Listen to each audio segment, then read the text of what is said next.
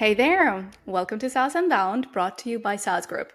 I'm your host, Anna Dana, and this is the show where we chat with inspiring founders and experts to get an inside scoop on how they made their business success.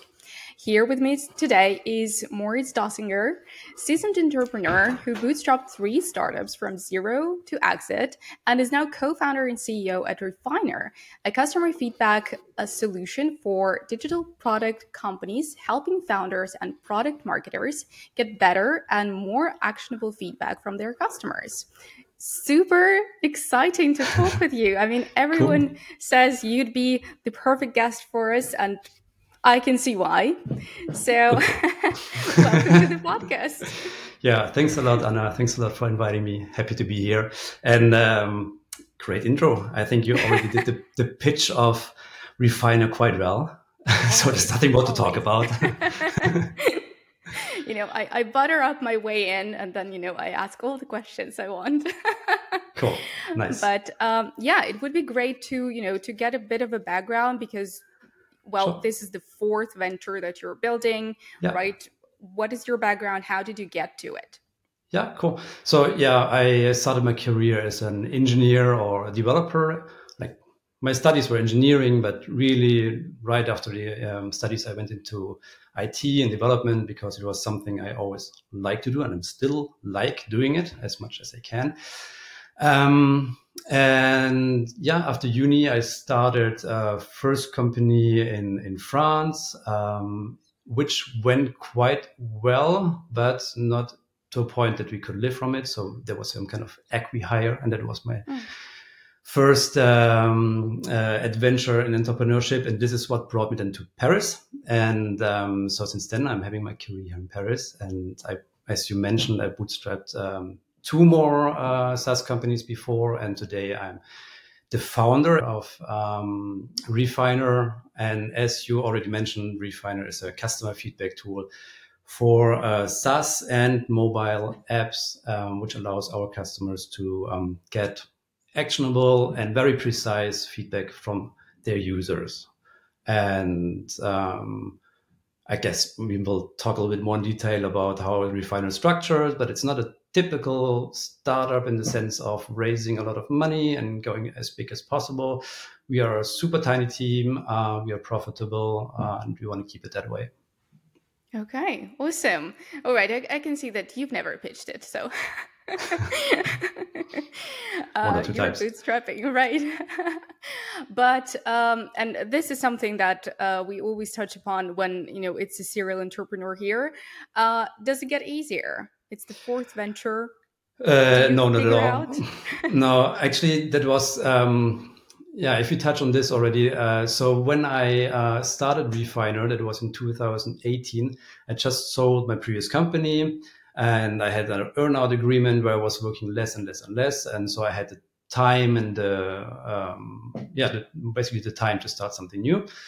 And I was convinced that I figured it out. Like, for me, it was like, oh, cool, I just need to build another SaaS, right? It's so easy. That's I built it 2 times, 3 times. Yeah. And I was kind of like, so this could become my model. I'm building SaaS companies and then I'm selling them, and I'm just doing it over and over again. Well, reality was different. It took me 1.5 years of building something nobody wanted and nobody cared about except for me. I did a lot of mistakes. I built a product which was, first of all, not a good fit for the market, and then secondly, not a good fit for myself as a founder. And so basically, I did a lot of mistakes first-time founder would do, and I did them even though I did it the 4th time. So I don't think it gets easier at all. Starting something from scratch is for me, the most difficult part.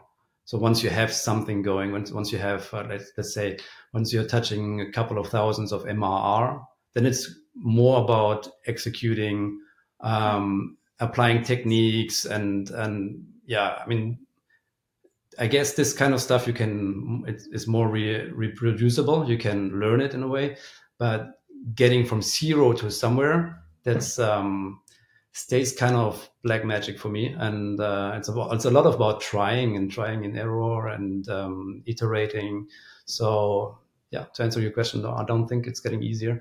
And even the execution part, once you have something which makes maybe 1,000 of MRR, then with every venture you are, first of all, maybe want to do it better and bigger. So you have bigger budgets, you have, you are outsourcing more, or like you have more means to make it work. And that also has the danger that you can quickly burn a lot of money. And because you're convinced that, you think it worked last time, so it should work now, yeah. And you're just doing it. But maybe in the meantime, the market changed, or your new product is completely different than the one before. So even I think in the execution phase later on, it's not guaranteed that it's easier. Then for sure, there are some things I can avoid today, which a couple of mistakes I made in the past, and these ones I can avoid and not try. I try to not make them again. But yeah, what are they?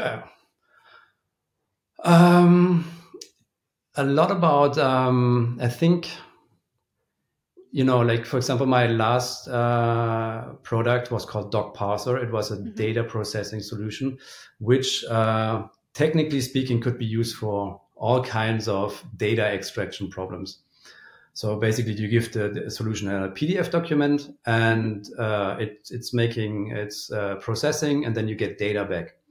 And you could use it in... like a scraper? Exactly like a scraper, like a web scraper, but for PDF documents. And it took me quite a long time to realize, okay, while technically you can do all kind of things with it, there's just some very specific need, for example, when it comes to processing invoices or financial documents, which would make sense for the user because it's recurring documents every day. And so they need to process something every day, and which would also make sense for me as a company because these customers have a daily need and they are coming back and they stay with with us. But then there are other use cases where people come in and have very complex requirements, but want to do it just once, and also actually don't have a budget for it. I don't know, hobbyists or sometimes also researchers and journalists. And in the beginning, I tried to cater to all of them. And it took me a while to realize I need to niche down on the product, but also on the marketing. And this is something, for example, I try to avoid with Refiner, because it's basically the same problem I was facing. Refiner is, you could say, it's a survey solution, and surveys can be used for anything, like it could be in school, it could be a teacher, it could be a student, a startup, a scale up. Everybody's in need of surveys, right? And so instead of trying to cater to all of them, I was, because of my previous experience, able to quicker niche down and try to carve out something specific in the market where I'm really good at. And that was just one example of where I would say my previous experience is helping me today. Right. So learning how to say no to market. But that, I think, for a lot of founders, especially first-time founders, it creates such a FOMO that you want to say no because kind of something else works better. Yeah. But you're afraid that if you say no to this guys, someone else will figure them out and start earning from that channel. It's a really, really common problem. I was just talking about it yesterday with a friend. There's such a, as you said, FOMO of for when it comes to niching down. And I feel like, especially as a small company or as a bootstrap company, you have this unique position that you can actually niche down, and the market will still be big enough for you. That's not something a scale-up can do. They need to be really broad. They need to get their revenue up. But as a small team that is just starting out, I feel like the answer to a lot of problems is niching down, and because then it makes it easier to develop a more lean product. It makes it easier to make marketing, which is more targeted. And then when it comes to FOMO, you can still change it, right? You can give it a try, 3 months, build a landing page, try if there's a market. If it's not, it's not the end of your startup. You can still right, pivot to another niche. And also one thing, one technique there could be that you, when you're not sure on which niche you want to go, make it a test. Like build 3 different landing pages, mm-hmm, make 3 ad campaigns, and then and see what sticks. Right, it doesn't mean that you need to stop your current business. Right, you can just like on the side try to find niches which are performing really well. Right, but niching down is also, I guess, a bit about being realistic about what you can build or what you can perform, right? Yep. And how you position yourself in the market, because if you, like you said, if you're trying to cater to everyone, something's gonna slip. Yeah, exactly, that's it. All right, so you're also doing it with a very tiny team, and I know that you have just the core team to do especially everything that comes to development, because you still position yourself as a rather technical product, right? Yeah. But then you rely on freelancers when it comes to marketing and something else maybe, right? Mm-hmm. So I guess my question is, a lot of founders, especially from bootstrap startups, they want to rely on freelancers, but at the same time there is another fear of how do we hire somebody and how do we give somebody power to write something about the product or to help us with positioning when they're not fully immersed in the company, in the culture, in what we're building.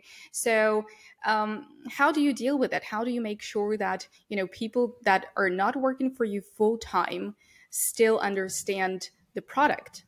Yeah. That's a very good point. And I mean, first of all, the question of whether you want to have a core team or freelancer, I think every founder needs to answer that for themselves. Like, what works for me doesn't work for others. And it's really also about how you want to work every day. And so for me, I was in the lucky position that I could build the initial product myself. So I was just developing what I like doing. And then I started developing it. And so I could go to a point where I would find the first customers and have a product running all by myself. And so I figured, why not? Why shouldn't I do that, right?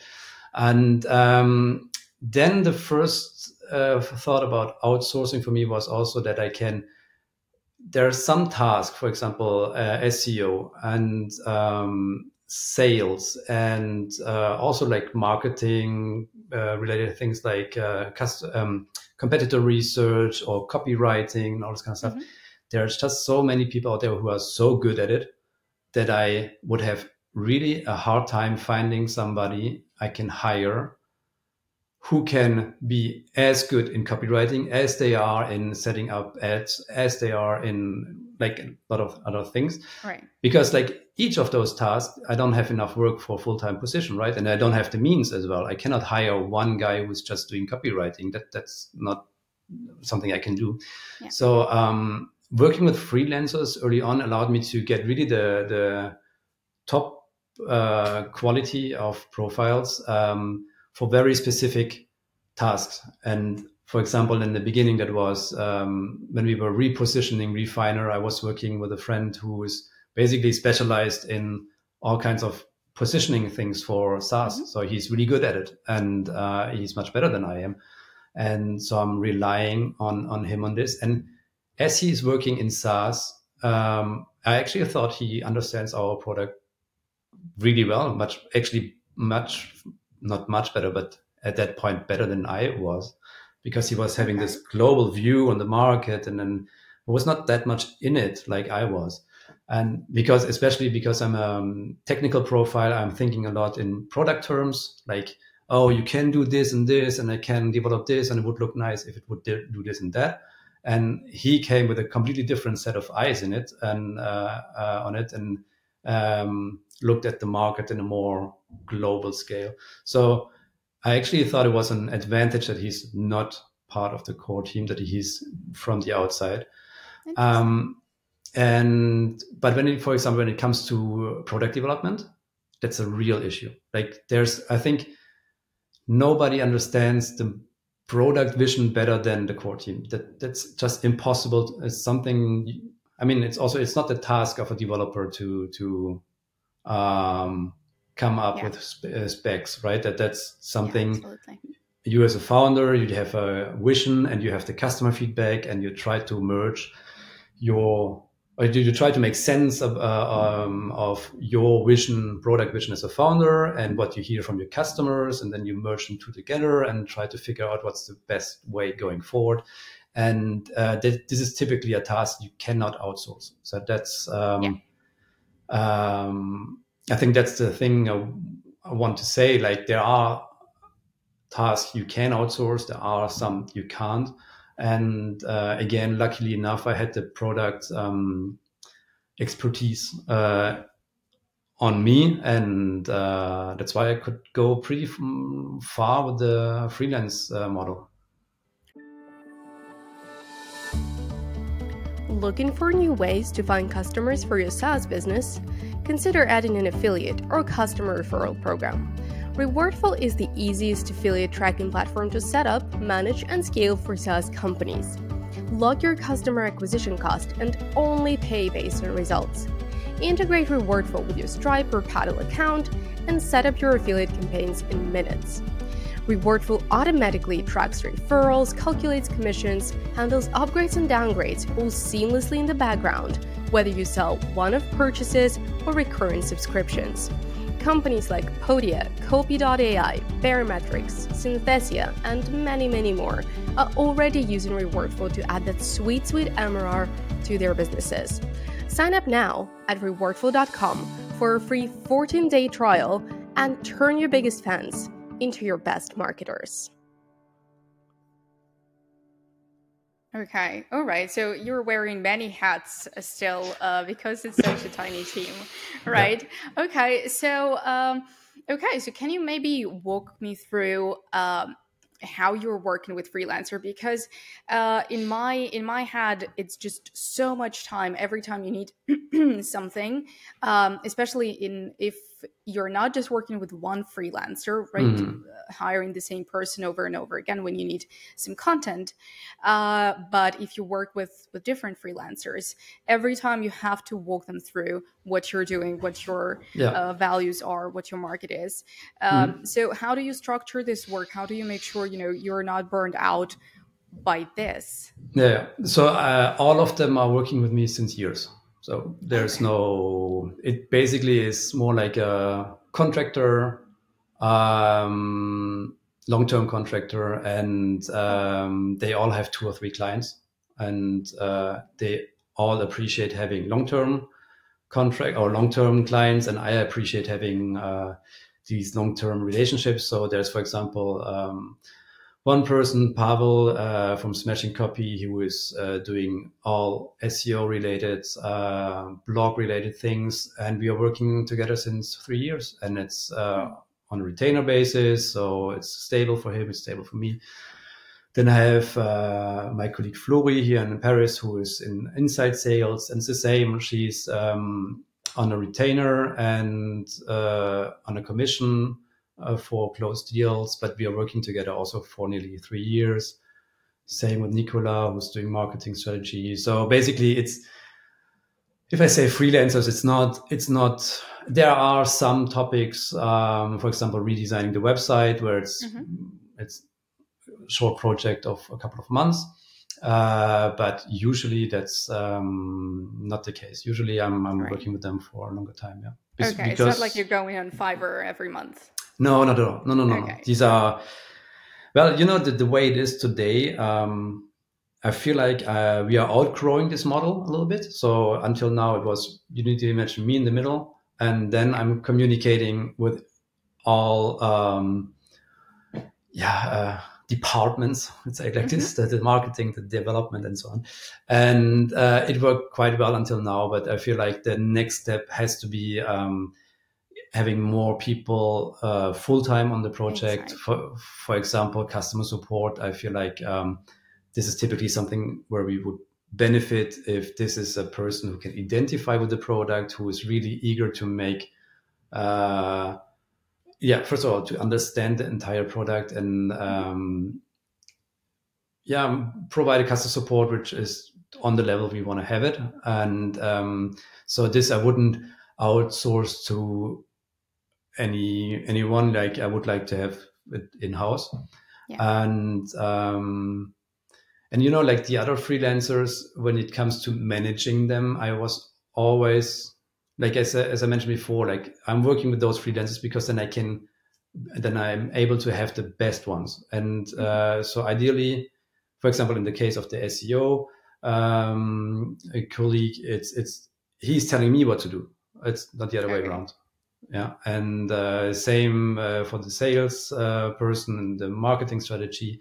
I'm working on my own company because and on this model of having a small team, because I'm not really seeing myself micromanaging people. So I want to avoid that, and I can avoid that by working with people who are super experienced. And it's also a very interesting mindset, right? Not a lot of founders would allow somebody, like you said, to tell them what to do. Well, right? Not tell me to do. Yeah, we are double checking, right? I mean, if I have the feeling that's weird what he's saying, then no. I mean, I'm still a client, but no, I see it like I'm buying expertise, right? And that's the mindset, right? Right. So it's also kind of like having an advisor on the matter. Right. Mm-hmm. Okay. Not just a freelancer, which is also a very interesting topic. You know, like there are lots of consultants who produce a lot of ideas and they make huge marketing plans, and then it's super sophisticated. But you know, the reality is, like in most cases, I guess, to go, let's say, from 0 to 1 million ARR.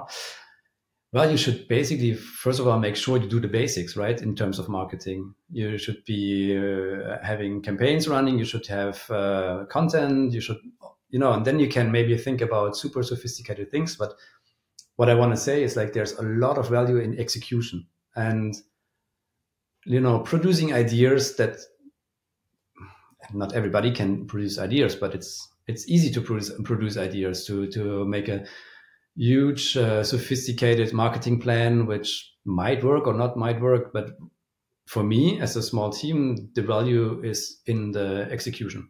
And this is also super important for me when I work with freelancers. No matter which freelancers, I want to have an asset later. I want to have a product, be it a blog article, a closed deal, a strategy document or whatever. I want to have it produced and not just like, okay, I give you 10 ideas and somebody will do it one day. Yeah. Right? Not just an advisor, but also someone who can implement it. I remember to this day, I don't know, that was one of the best advice I've ever gotten. It was from a marketing teacher. He said, and we were working on some project back then at the university. And he said, well, you know, you've got great ideas, but I get like 1,000 ideas just sitting on my toilet every day, you know. But then if I flush them later, you know, no one's going to see them. So I go and execute. It's definitely, it's really this. And, you know, especially in marketing, there's so many consultants who tell you it's so easy. You need to do this and this and this. And sometimes it's people who never did it actually. So it's a theory, right? And it's good to have a good theory, but it's worth nothing if there is no execution behind it. So I'm really much into, you know, also on the entrepreneurial journey. I wasn't sure I'm doing innovative products. I like innovation, and I'm trying to be as innovative as possible. But I'm also trying to not I'm having it in French but not in English, like reinvent the wheel all the time. And it's a lot about just building stuff which is good, you know, and then you might be able to add a touch of innovation on top of it and something, a nice twist to it, and this will make you different than the others. But I would say 95% of it is just doing what works and do it good, and then not get too upset, not to get too stuck with crazy innovative ideas, which might never work. At the end of the day, your clients just want the work done, right? Yeah, they want they want to find us and they want to have a good product. And if they find us and the product is good, then our job is half done or more than half done. Yeah. True. Okay. And I want to ask about the fact that you are keeping your product still very technical, and with the whole like low code, no code coming to all industries out there. Why do you still want to do that? Why not give non-technical people just an opportunity to build something that they would just, click and not involve developers in? It was, I could say it was a strategy or like a crazy good idea.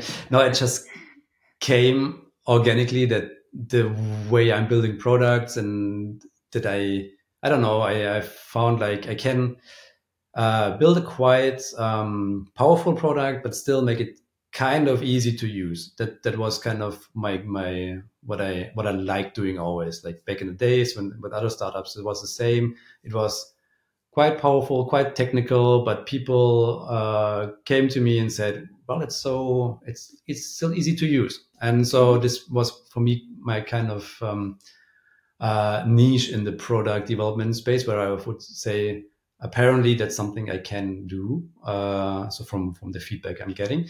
So I was not scared about that. I was more like, maybe there's an opportunity in creating a customer feedback survey solution, which is a little bit more powerful than what's on the market and still not as crazy as the enterprise solutions, which are out there, which take months to set up. And also by niching down on a specific type of customer and on a couple of specific use cases, I feel like the complexity was still manageable. And then again, as a small company, I can basically niche down. In our case, it's SaaS companies and mobile apps with logged-in users. That's what we are focusing on. And other bigger competitors, they don't want to or cannot niche down, so they need to address a much broader market. And then their product either needs to be very shallow and simple, because if you go on a broad market and you want to add features for every single niche on the market, it just becomes super complex. So basically, by addressing a big market, they have a problem which we don't have. So they either need to be very simple on the product, or they will build a crazy complex product. And when we go on a niche and we say we go just after those people, and we provide a software which is made for them and goes further and responds to their needs, we can have a product which is powerful and a little bit complex, but not too much. It will still be feel like an easy product. Yeah? And again, so we are playing our advantage of being a small company, doing one thing, and we do this one thing really good. And then you could argue that's my German heritage, because in Germany there are tons of companies who are world leader in building screws, and they just do screws, but they are world leader in doing this. And I think it was always very fascinating to me to say, instead of doing hundreds of things mediocre, I'm not sure if this is an English word, average. Yeah, okay. Yeah.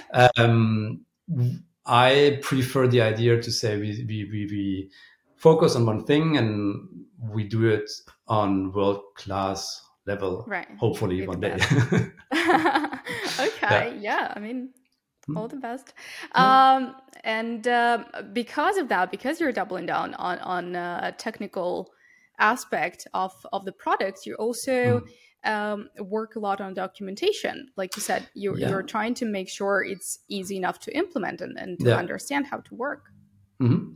So this was something which I really liked back then when Stripe was starting. So their documentation was just way better than all the documentation of other payment providers. And well, I thought if we have a good documentation, it will first of all serve us as a team, because there will be maybe less support, there will be maybe less, or we can do faster the support, because for every little problem we can send a support article. So it was a little bit a selfish idea to make a good documentation. But then also, I feel like it really fits to the product we are offering. So yes, there are many ways you can use Refiner. There are many different ways you can set it up. So take your time, read the documentation, and we want to guide our users in exploring from simple use cases to more complex use cases. And it kind of felt also like a promise we want to keep. You know, we want to have a nice looking website. Mm-hmm. We also want to have a nice looking app, because there are a lot of companies out there which have super nice websites, and then you create an account and the app just looks really bad. So we try to get the user experience right from the website to the SaaS application, and as an extension of that, also to the documentation. And it's just like we don't want to have a moment where a user is disappointed by having a just too big difference between what we are advertising and then what we are delivering later.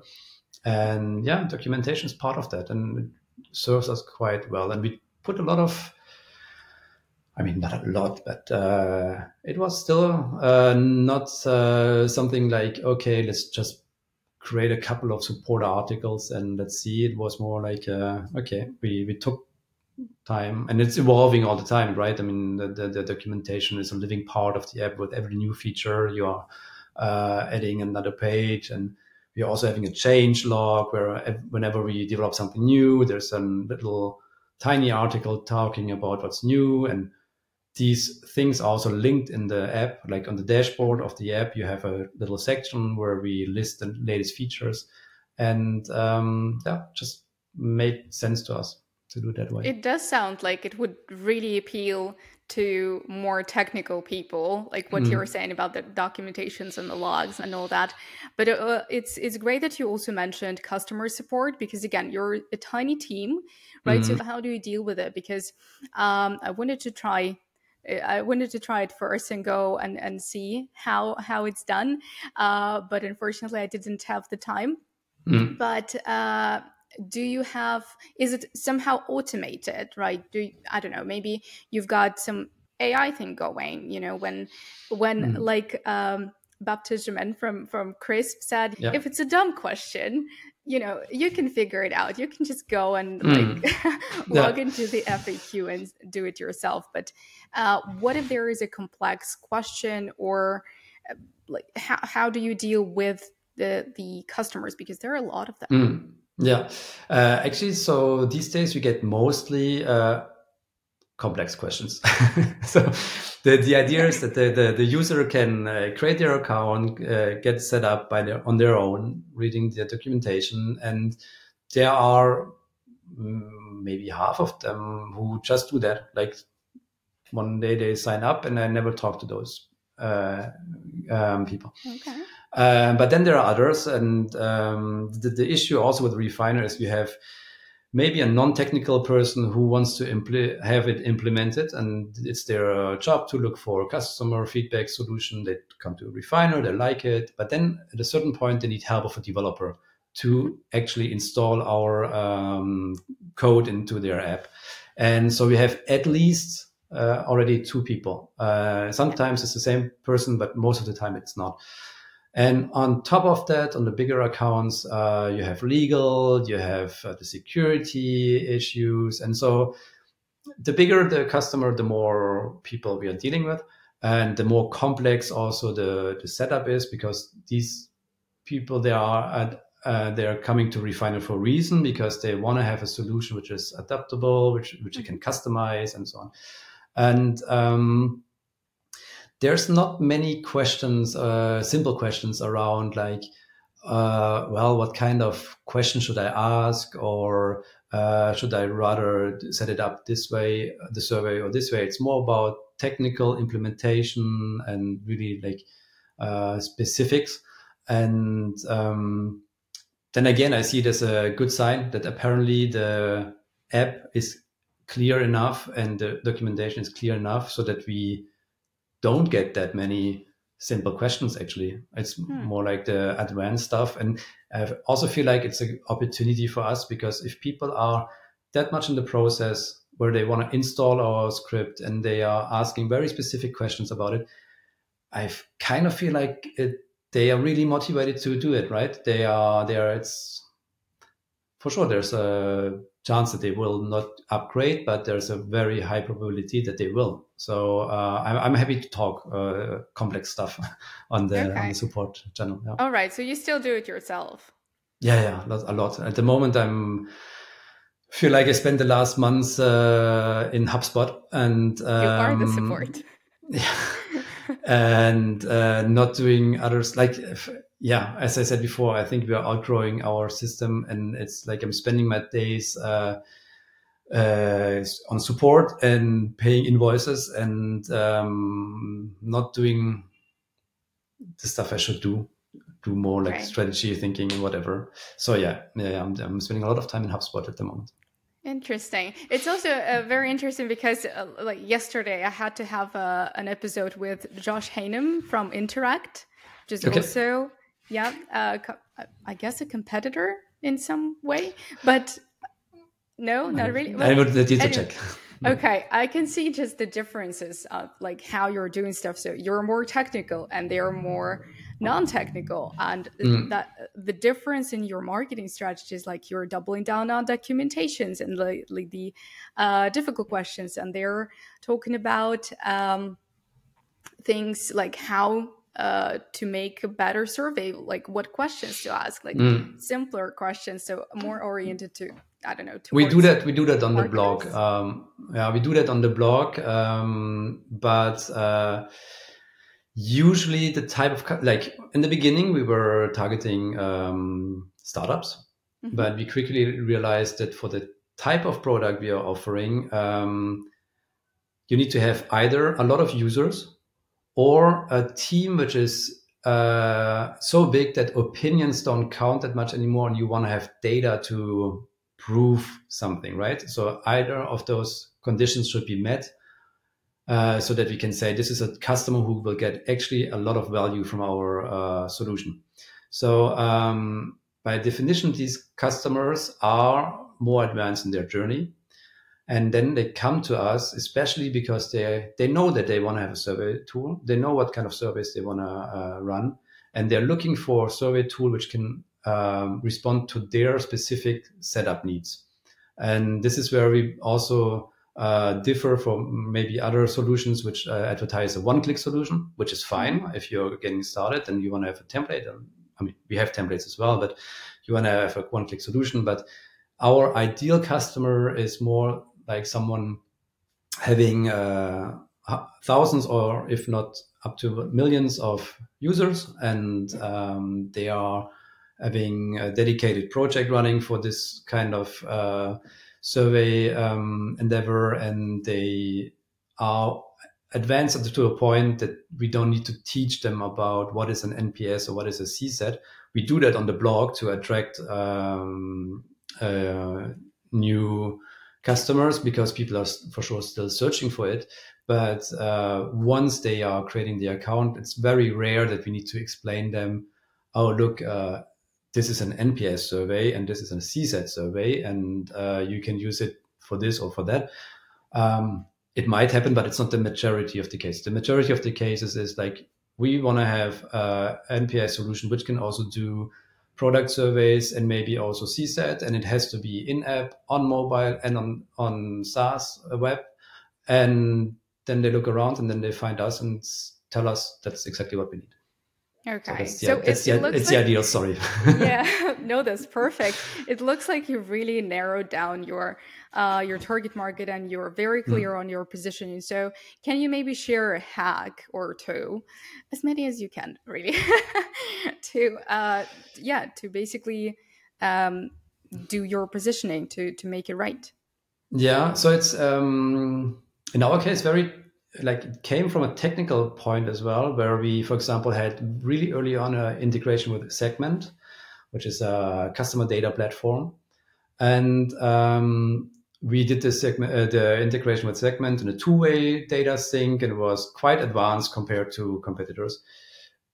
And because we had that, we saw that the people who are the most happy with Refiner are very techy marketer who already have a lot of customer data, and they want to build cohorts with it, and they want to survey just a specific group of users, and very advanced. And it was basically, I don't know if it's a chicken egg problem, but because we had this kind of integration, this kind of product, we thought, okay, well, apparently we're attracting this kind of customers, and it makes a lot of sense. They're getting a lot of value out of it. Yeah. And then we looked also at the market, and most competitors were very, very broad, very unspecific. They might have the same kind of product, but they were basically telling we do surveys for everybody.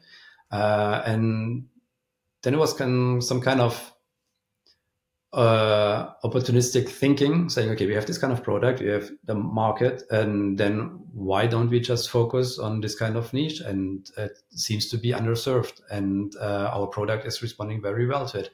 And that's the hack. That's there's nothing more to it, right? I mean, okay. All right. No, it's great. I mean, like we said before, it's very difficult to sometimes niche down, especially in a saturated market. You feel like, oh, there is so many people and there is so much cash to bag, so I want it all. But maybe the ideal scenario is just to narrow down the market that suits you as a founder, as a team, as the culture you're building. It might also depend on the type of company you have.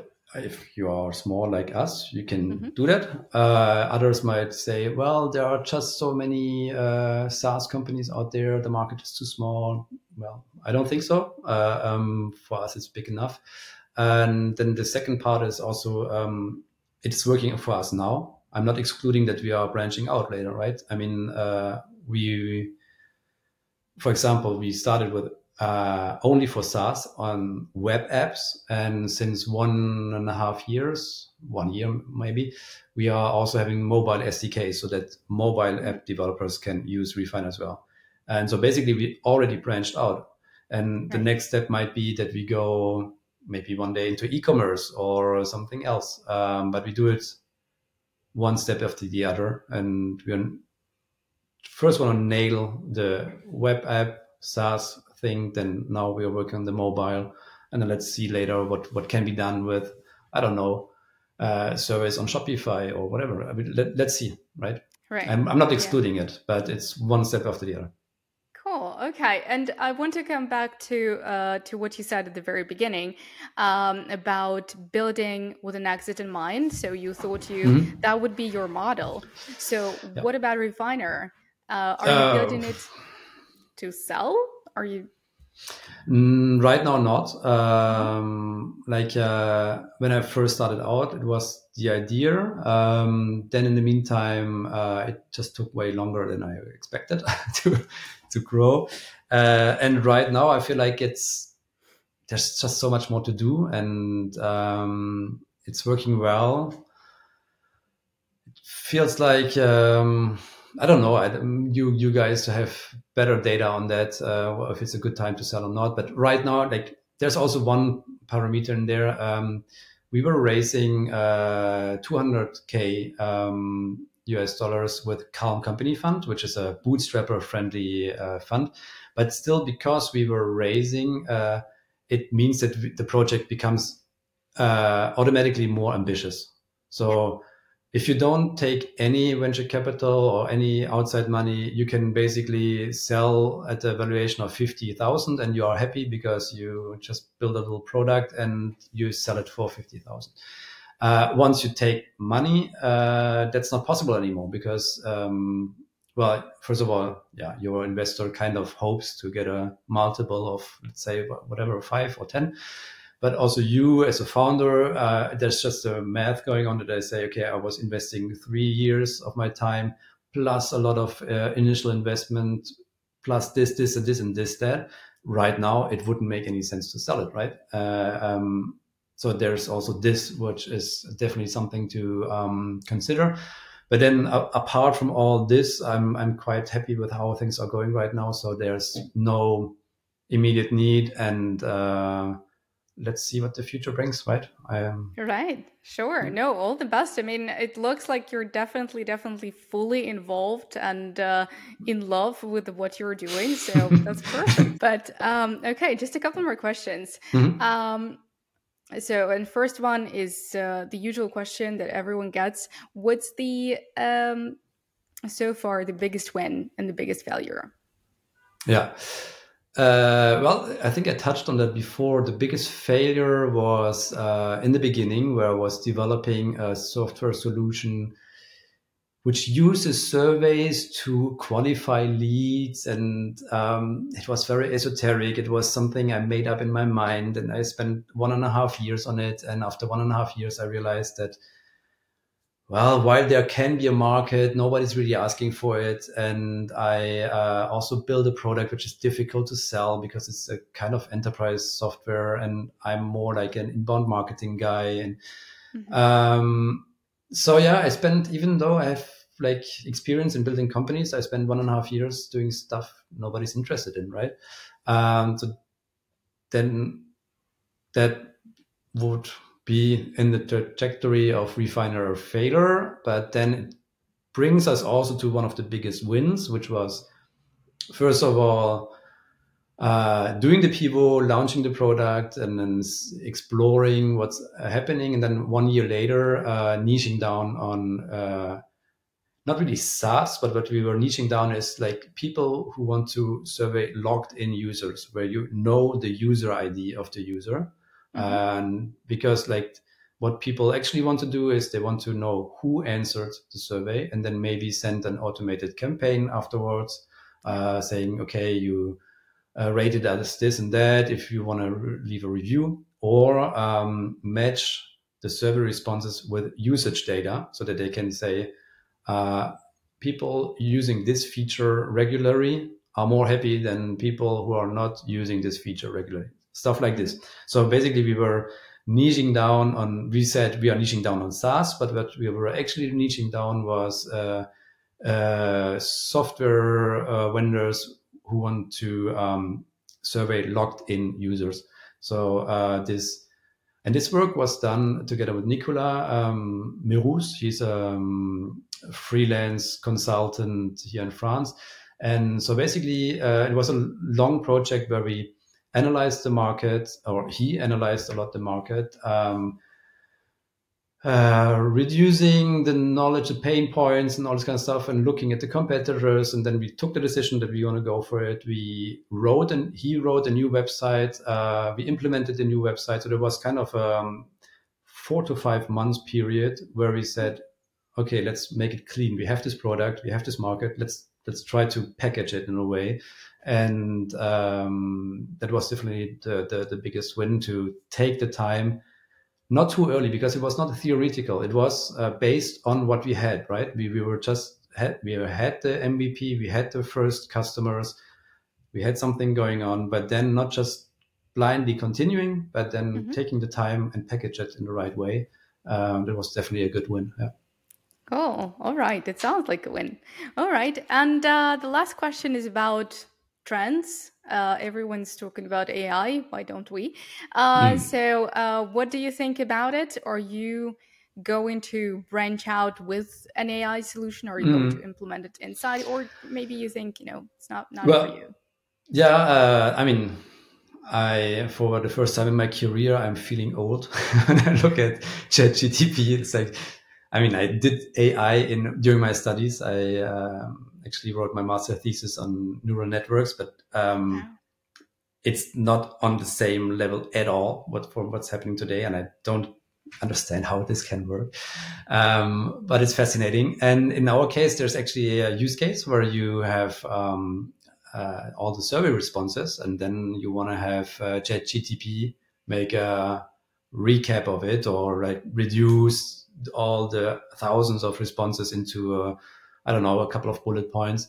And it's definitely not something we're going to implement ourselves. But what we want to do is add APIs or whatever who can then analyze the survey responses. So it's definitely relevant for us. It's not something blocking at the moment. It feels like, you know, like it's already a couple of years that there is the technology of sentiment analysis, and a lot of our competitors have it. And it was never working really well because it only works in English, more or less. And when, as soon as you have some kind of sarcasm in it or some kind of expressions which are not that common, it failed, right? And so we never really went for it. And but I feel like today with ChatGPT, we are entering a completely new era where it would definitely make sense for us to look into that. Okay, so exciting to see if and how you're going to leverage it for Refiner. Just need to get rid of the support and paying the invoices, so that I can have some time looking into that. It's just you and ChatGPT. We're gonna figure it out until the end. Yeah. Oh, I mean, a lot of founders now think that it's possible, so you know, why not try? Okay. Well, Moritz, it's been amazing listening to you and hearing your story. I think you've got a lot figured out and still maybe a lot to go on to. Yeah. So I'll make sure to keep an eye on it and, you know, invite you again next year. Yeah, would be nice. Really? Cool. All right. You. And, you know, if you're ever on the road to selling it, here we are. I know. Yeah. I'm waiting for an email from Dirk, and I guess he will contact me soon. Yes, he will. Yeah, sure. Okay. And you know, if anybody from the audience wants to talk to you, to ask you how Refiner works, how do they find you? I think Twitter would be the best. It's M Dausinger. That's MDAUSINGER. Or on LinkedIn, I guess. Okay. You can find me there as well, Moritz Dausinger. Right. Cool. All right. Yeah. Well, thank you so much for the chat. Yeah, thank you, Anna. It was a pleasure. Thank you. Have a good day. That was yet another awesome conversation on SaaS Unbound. We're always looking for new guests to share their experiences. We mostly talk with bootstrapped SaaS founders, and if you're one, reach out to me directly at anna@saas.group or find me on LinkedIn. If you're not bootstrapped or even not SaaS but have a great story to tell, we want to hear from you too. And obviously, SaaS Unbound wouldn't be possible without the SaaS Group, a founder-friendly private equity company that buys awesome businesses that people love to take them to even greater success. If you're thinking about selling your company or just exploring your options, feel free to visit saas.group, fill in the form, and expect a response in under 24 hours.